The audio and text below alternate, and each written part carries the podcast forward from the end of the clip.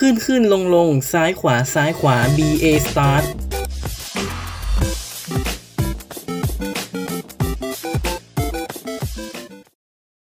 บทต่อไปของตำนาน Castlevania เริ่มต้นขึ้นในปลายศตวรรษที่ 16 ครับ บทที่ 3 ช่างเป็นคืนที่น่าสยดสยองที่เต็มไปด้วยคำสาป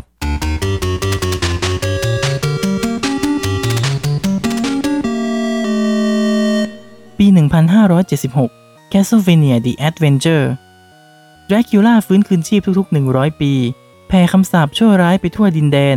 จึงเป็นหน้าที่ของคริสโตเฟอร์เบลมอนต์ลูกหลานของเทรเวอร์เบลมอนต์ที่ต้องถือแส้เดินเข้าไปในปราสาทของดรากูล่าที่มีแต่อันตรายรอต้อนรับ เพื่อกำราบเจ้าแห่งรัตติกาล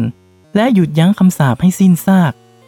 เป็นอีกครั้งที่แผนการชั่วร้ายของดรากูล่าถูกยับยั้งโดยนักล่าแวมไพร์เพียงคนเดียว ความสงบสุขกลับมายังทรานซิลเวเนียอีกครั้ง ชื่อของคริสโตเฟอร์จะถูกจดจำไปชั่วลูกชั่วหลาน แต่ทว่านี่ยังไม่ใช่ครั้งสุดท้าย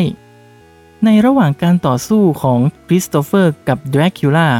เจ้าแห่งราตรีได้แปลงส่วนของร่างกายที่ยังเหลืออยู่แปลงไปเป็นหมอก แล้วหลบหนีออกไป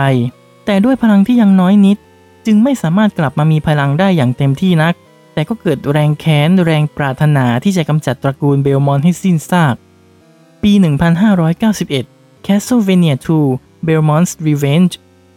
พิธีสืบทอดทายาทของโซเลยิลเบลมอนต์บุตรชายวัย 15 ปีของคริสโตเฟอร์เบลมอนต์นักล่าแวมไพร์ผู้กล้าหาญได้ถูกจัดขึ้นเพื่อส่งต่อภารกิจประจำตระกูล และนำความสงบสุขกลับมาสู่ดินแดน เช้าวันต่อมาดรากูล่าได้ให้สมุนลักพาตัวโซเลยิลมา เพื่อใช้พลังในการคืนร่างกายให้แก่ตน นอกจากนี้ยังได้สาปให้กลายร่างเป็นปีศาจเพื่อขัดขวางทุกคนที่จะเข้ามาหยุดยัง้ง พร้อมกันนี้ได้รังสรรค์ปราสาทขึ้นมาอีกสี่หลัง เพื่อเป็นองครักษ์พิทักษ์ปราสาทของตนคริสโตเฟอร์ได้เห็นดังนั้นก็รีบคว้าแส้ในทันใด เพื่อตามช่วยบุตรชายสุดที่รัก และจัดการคำสาปชั่วร้ายที่ปกคลุมดินแดนให้สิ้นซาก หลังจากคริสโตเฟอร์ปราบองครักษ์พิทักษ์ปราสาททั้งสี่ลงได้ ปราสาทที่แท้จริงของดรากูล่าก็ปรากฏออกมาคริสโตเฟอร์มุ่งหน้าเข้าไป แต่ถูกขัดขวางไว้ด้วยบุตรชายที่ถูกดรากูล่าควบคุมจิตใจไว้ จึงต้องต่อสู้กันโดยไม่อาจหลีกเลี่ยงชะตากรรมได้ แต่ด้วยความเก่งกาจคริสโตเฟอร์สามารถล้างคำสาปให้แก่โซเลยิลและพาหลบหนีออกไปได้อย่างปลอดภัย ก่อนที่ตัวเองจะกลับไปเผชิญหน้ากับคู่ปรับเก่าที่รอคอยเขามาถึง 15 ปีสิ้นเสียงแส้สะบัดดรากูล่าเป็นฝ่ายพ่ายแพ้อีกครั้งคริสโตเฟอร์ยืนมองปราสาทของดรากูล่าที่กำลังแตกสลายเป็นฝุ่นเคียงคู่กับบุตรชาย ความสงบสุขได้กลับสู่ดินแดนทรานซิลเวเนียอีกครั้ง ปี 1691 Castlevania ดรากูล่าฟื้นคืนชีพทุกๆ 100 ปี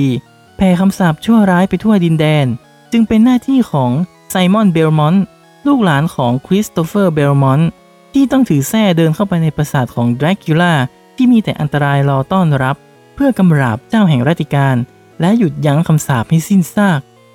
และเป็นอีกครั้งที่แผนการชั่วร้ายของดรากูล่าถูกยับยั้งโดยนักล่าแวมไพร์เพียงคนเดียว ความสงบสุขกลับมายังทรานซิลเวเนียอีกครั้ง ชื่อของไซมอนจะถูกจดจำไปชั่วลูกชั่วหลาน แต่ทว่านี่ยังไม่ใช่ครั้งสุดท้าย ปี 1698 Castlevania 2 Simon's Quest ในระหว่างการต่อสู้กับดรากูล่าเจ้าแห่งราตรีได้แอบฝังคำสาปใส่ร่างของไซมอนเบลมอนต์ และชิ้นส่วนของดรากูล่าได้กระจัดกระจายไปทั่วดินแดนทำให้การต่อสู้ยังไม่ได้จบลงคำสาปยังคงไม่หายไปจากดินแดน แถมยังบั่นทอนสุขภาพของไซมอนค่ำวันหนึ่งมีสตรีปริศนาเข้ามาพูดคุยกับไซมอน นั่นทำให้เขาได้ค้นพบว่า วิธีถอนคำสาปคือ เขาต้องรวบรวมชิ้นส่วนทั้งหมด เพื่อคืนชีพดรากูล่าขึ้นมาอีกครั้ง แล้วกำจัดอย่างสมบูรณ์แบบไซมอนจึงเดินทางไปทั่วทรานซิลเวเนีย เพื่อรวบรวมชิ้นส่วนของดรากูล่า และเดินทางไปยังซากปราสาทดรากูล่าที่เขาเคยเข้าไปต่อสู้ เพื่อทำพิธีคืนชีพดรากูล่าแต่ครั้งนี้ไซมอนจัดการเผาดรากูล่าทั้งเป็นคำสาปจึงหายไปจากแผ่นดิน รวมไปถึงคำสาปในร่างของไซมอนด้วย เขาจึงใช้ชีวิตอย่างสงบสุขเป็นจนถึงวาระสุดท้ายของชีวิต ปี 1748 Castlevania Harmony of Dissonance ผ่านไป 48 ปีจูสเบลมอนต์หลานของไซมอน ได้รับแส้ Vampire Killer พร้อมสืบทอดภารกิจ ในขณะที่แม็กซิมคิชีน เพื่อนในวัยเด็กของเขาได้แยกตัวออกเดินทางไปฝึกวิชาเพียงคนเดียวแต่ว่า 2 ปีต่อมาแม็กซิมได้กลับมาพบกับจูสในสภาพที่มีบาดแผลฟกช้ำ และสูญเสียความทรงจำในช่วงนั้นไป แถมลีดี้เออร์แลงเกอร์เพื่อนในวัยเด็กของทั้งคู่ ก็หายตัวไปในปราสาทลึกลับแห่งนี้ ปราสาทที่ไม่ปรากฏในแผนที่ ทั้งคู่จึงตัดสินใจบุกเข้าไปในปราสาทเพื่อชิงตัวลีดี้กลับมา ที่หน้าปราสาท อาการบาดเจ็บของแม็กซิมได้กลับมาอีกครั้ง จึงได้ให้จูสล่วงหน้าเข้าไปในปราสาทก่อน ต่อมาจึงได้พบกับเดททาสรับใช้ของดรากิล่าที่เข้ามาท้าทายจูสจึงได้ทราบว่านี่เป็นปราสาทของดรากิล่าที่บรรพบุรุษของตัวเองได้เคยมาต่อสู้ แต่เดทได้กล่าวว่า ปราสาทไม่ได้เกิดจากพลังของดรากิล่าก่อนจะหายตัวไป ต่อมาจึงได้พบกับแม็กซิม เขาเล่าว่าความทรงจำเริ่มกลับคืนมาบ้าง และเกิดความรู้สึกสับสนว่า ตัวเขาเองเคยเข้ามาที่ปราสาทแห่งนี้มาก่อน ทั้งคู่ได้แยกย้ายกันตามหาลิดี้ในบริเวณต่างๆ ของปราสาทจูสได้สังเกตว่าบรรยากาศของปราสาทในแต่ละโซน มีความแตกต่างกันอย่างน่าประหลาด เขาได้พบกับแม็กซิมอีกครั้ง แต่คราวนี้เพื่อนรักคนนี้มีอาการที่แปลกไป เขากล่าวอย่างยิงยโสในพลังของเบลมอนต์และตอนนี้ได้พบกับพลังที่เหนือกว่า และจะเป็นคนแรกที่ค้นพบลีดี้และขอให้จูสเน่าตายในกำแพงของปราสาทนี้ ก่อนจะหลบหนีไป สร้างความประหลาดใจให้แก่จูสเป็นอย่างยิ่ง เขาเดินทางไปอีกโซนของปราสาท และได้พบกับแม็กซิม แต่ดูเหมือนจะเป็นแม็กซิมที่เป็นมิตร เขาเล่าให้ฟังว่าในวันที่จูสได้สืบทอดพลังของแท้เขาได้รู้สึกว่ามีกำแพงเกิดขึ้น ระหว่างตัวเขาและจูสจึงได้ออกเดินทางเพื่อฝึกวิชาให้เหนือกว่าจูส และจะเป็นคนที่มารับช่วงต่อ เขาเดินทางมาที่ปราสาทแห่งนี้เพื่อรวบรวมชิ้นส่วนของดรากิล่าและจะทำลายมัน แบบที่ไซมอนเบลมอนเคยทำเพื่อว่าทุกคนจะเห็นความเก่งกาจของเขา แต่เมื่อรวบรวมได้ครบ ความทรงจำของเขาก็หายไป จึงได้ขอให้จูสให้อภัยเขา แต่จูสกล่าวเพียงว่า คนแรกที่ควรไปขอโทษ คือลีดี้ทั้งคู่จึงแยกย้ายกันไปอีกครั้งจูสได้พบกับ Death อีกครั้ง Death ออกตามหาพลังของแดรกคูลาเพื่อคืนชีพ จูสจึงพูดถึงชิ้นส่วนของแดรกคูลาที่แม็กซิมเล่าให้ฟัง เดทจึงได้ทราบว่าอยู่ที่แม็กซิม และเปิดเผยแก่จูสว่า ปราสาทแห่งนี้มีสองด้านทับซ้อนกันอยู่ คือปราสาท A และปราสาท B เกิดจากวิญญาณด้านชั่วของแม็กซิม ซึ่งหลังจากที่แม็กซิมได้ชิ้นส่วนของดรากิล่ามาครบแล้ว ก็ได้เกิดวิญญาณร่างชั่ว และปราสาททั้งสองด้านออกมา เพื่อครอบพลังของดรากิล่าไว้ นั่นจึงเป็นเหตุผลที่แม็กซิมมีอาการแปลกไปในบางช่วง เพราะจูสได้เดินทางเข้ามาที่ปราสาท B โดยบังเอิญ เดทได้รีบหนีไปก่อนบอกว่าปราสาท A ที่จูสได้เดินทางเข้ามาในตอนแรก เป็นเพียงปราสาทชั่วคราว มันกำลังหนีไปในปราสาท B ที่เป็นด้านชั่วร้าย และที่เก็บพลังของดรากิล่าจูสจึงรีบตามเข้าไปในปราสาท B จึงได้เข้าใจว่าปราสาทมีสองด้าน ที่แผนผังเหมือนกันแทบทุกประการ แต่บรรยากาศแตกต่างกันโดยสิ้นเชิง ที่ปราสาท B จูสได้พบกับแม็กซิมในร่างชั่ว จึงได้รู้ความจริงว่า แม็กซิมร่างนี้เกิดจากความปรารถนาลึกสุดของแม็กซิมประกอบกับพลังของแดรกคูลาเขายังเป็นคนลักพาตัวลีดี้มาที่นี่เพื่อเรียกจูสให้เข้ามาที่ปราสาท แต่แม็กซิมร่างจริงสูญเสียความทรงจำส่งผลให้ร่างชั่วก็ไม่ทราบตำแหน่งที่ตั้งของลีดี้จึงได้แต่รอให้ความทรงจำกลับคืนมาจูสโมโหมาก หมายจะฆ่าแม็กซิมร่างชั่ว เขารีบห้ามปรามด้วยเหตุผลว่า ถ้าเขาตายแม็กซิมร่างปกติจะตายตามไปด้วย จูสยั้งมือด้วยความโกรธ แม็กซิมร่างชั่วปล่อยอสูรออกมาก่อนหลบหนีไปจูสจัดการอสูรร้ายสำเร็จ เขาเดินทางกลับมาที่ปราสาท A และได้ไปพบกับแม็กซิมร่างจริง แม็กซิมเล่าว่า ตอนเขาลักพาตัวลีดี้มาซ่อนไว้ เขายอมสละความทรงจำเพื่อไม่ให้ใครพบเจอลีดี้แต่ตอนนี้ความทรงจำกลับมาแล้ว และทุกคนกำลังมุ่งหน้าไปยังห้องที่ลีดี้ซ่อนตัวไว้ เขาได้มอบปลอกแขนให้จูสเพื่อใช้เปิดประตูห้องนั้น จูสตามไปจนกระทั่งได้พบตัวลีดี้ในที่สุดลีดี้ไม่ทราบเลยว่าใครเป็นคนลักพาตัวมา เพราะตอนนั้นถูกปิดตาไว้ แต่แม็กซิมร่างจริงมาช่วยพาเธอมาหลบซ่อนที่นี่จูสจึงตั้งใจจะพาลีดี้กลับบ้าน แต่ยังไม่ทันที่เธอจะได้สัมผัสมือ Death ก็ปรากฏกายขึ้นมาแล้วชิงร่างของลีดี้บอกว่าโลหิตของเธอเป็นประโยชน์ต่อการคืนชีพแดรกคูลาก่อนหายวับไป สร้างความโกรธแค้นแก่จูสเป็นอย่างมาก เขาออกตามล่าไปทั่วปราสาท เก็บชิ้นส่วนของแดรกคูลา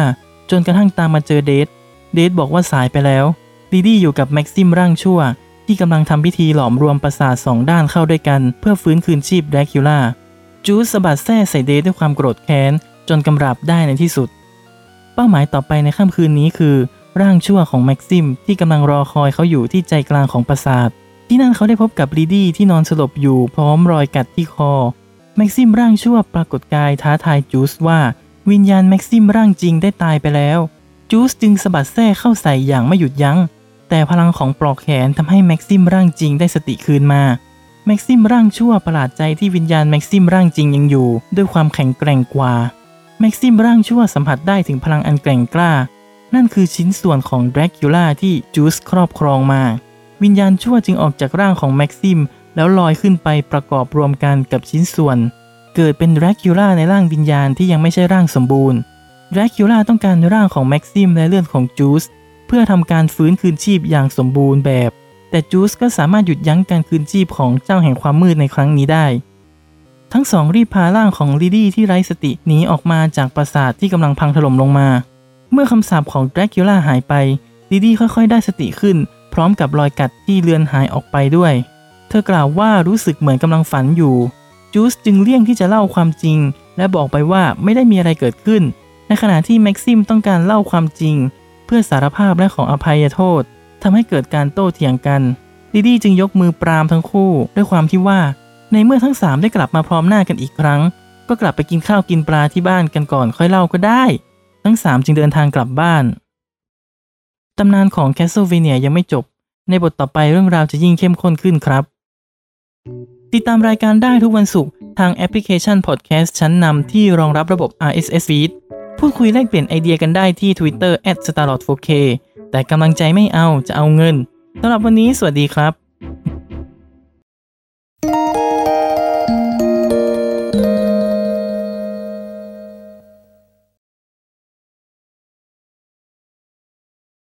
ถ้ายังฟังมาจนถึงตอนนี้ สตาร์ลอดขอขอบพระคุณครับ จึงอยากจะเล่าตอนจบอีกแบบของ Castlevania Harmony of Dissonance โดยมีเงื่อนไขในเกมว่า จากจบแบบแย่ที่สุดจะเกิดขึ้นก็ต่อเมื่อ ผู้เล่นไม่ได้สวมปลอกแขนของแม็กซิมในการต่อสู้ครั้งสุดท้าย จะเป็นยังไงไปดูกันเลยครับ เป้าหมายต่อไปในค่ำคืนนี้คือ ร่างชั่วของแม็กซิม ที่กำลังรอคอยเขาอยู่ที่ใจกลางของปราสาทที่นั่นเขาได้พบกับลีดี้ที่นอนสลบอยู่พร้อมรอยกัดที่คอ มีแม็กซิมร่างจริง ยืนอยู่ข้างๆจูสประหลาดใจที่แม็กซิมร่างจริงยังอยู่ แต่เขาได้ขอร้องว่าพลังร่างจริงเหลือน้อยมากๆ เขาอยากให้จูสเป็นคนจัดการเขา แต่จูสปฏิเสธที่จะทำแม็กซิมร่างชั่วจึงปรากฏออกมาแล้วบอกว่า งั้นเขาจะเป็นคนให้จูสฆ่าเขาเอง ก่อนพุ่งเข้ามาต่อสู้ ไม่ว่าจูสจะตั้งรับยังไงแม็กซิมก็ไม่มีทางหยุด เขาต่อสู้จนกระทั่งแม็กซิมพ่ายแพ้และหมดแรงไปในที่สุด จูสกล่าวขอโทษแม็กซิมโปรดยกโทษให้ด้วย แม็กซิมร่างชั่วใช้แรงเฮือกสุดท้ายกล่าวว่า คิดเหรอว่าข้าจะแพ้ ข้าผู้ถือครองพลังของแดรกคูลานะ จูสประหลาดใจที่แม็กซิมตายง่าย เขาบอกว่าเขาไม่เชื่อหรอกที่พลังของแดรกคูลาจะครอบครองพลังของแม็กซิมไปได้ทั้งหมด พลังแดรกคูลาตอบว่า ถ้าข้าตายทั้งแม็กซิมและลีดี้ก็จะต้องตายไปด้วยกัน และสายเลือดต้องคำสาปของจูสจะต้องล่าแดรกคูลาตราบชั่วนิรันดร์ก่อนสิ้นใจตายจูสหนีออกมาจากปราสาทแดรกคูลาได้สำเร็จเพียงตัวคนเดียวก็ทั้งโกรธและสิ้นหวังมากๆ กล่าวกับตัวเองว่า บ้าที่สุดข้าไม่สามารถช่วยลีดี้และแม็กซิมได้เลย สิ่งที่ยังเหลืออยู่ให้ข้าระลึกถึงพวกเขา มีเพียงปลอกแขนนี่เท่านั้น ข้าไม่สามารถปกป้องคนที่ข้ารัก ข้าล้มเหลวในการเป็นนักล่าแวมไพร์ แล้วข้าจะมีชีวิตอยู่ไปเพื่ออะไร เป็นตอนจบที่ dark ดีนะว่าไหม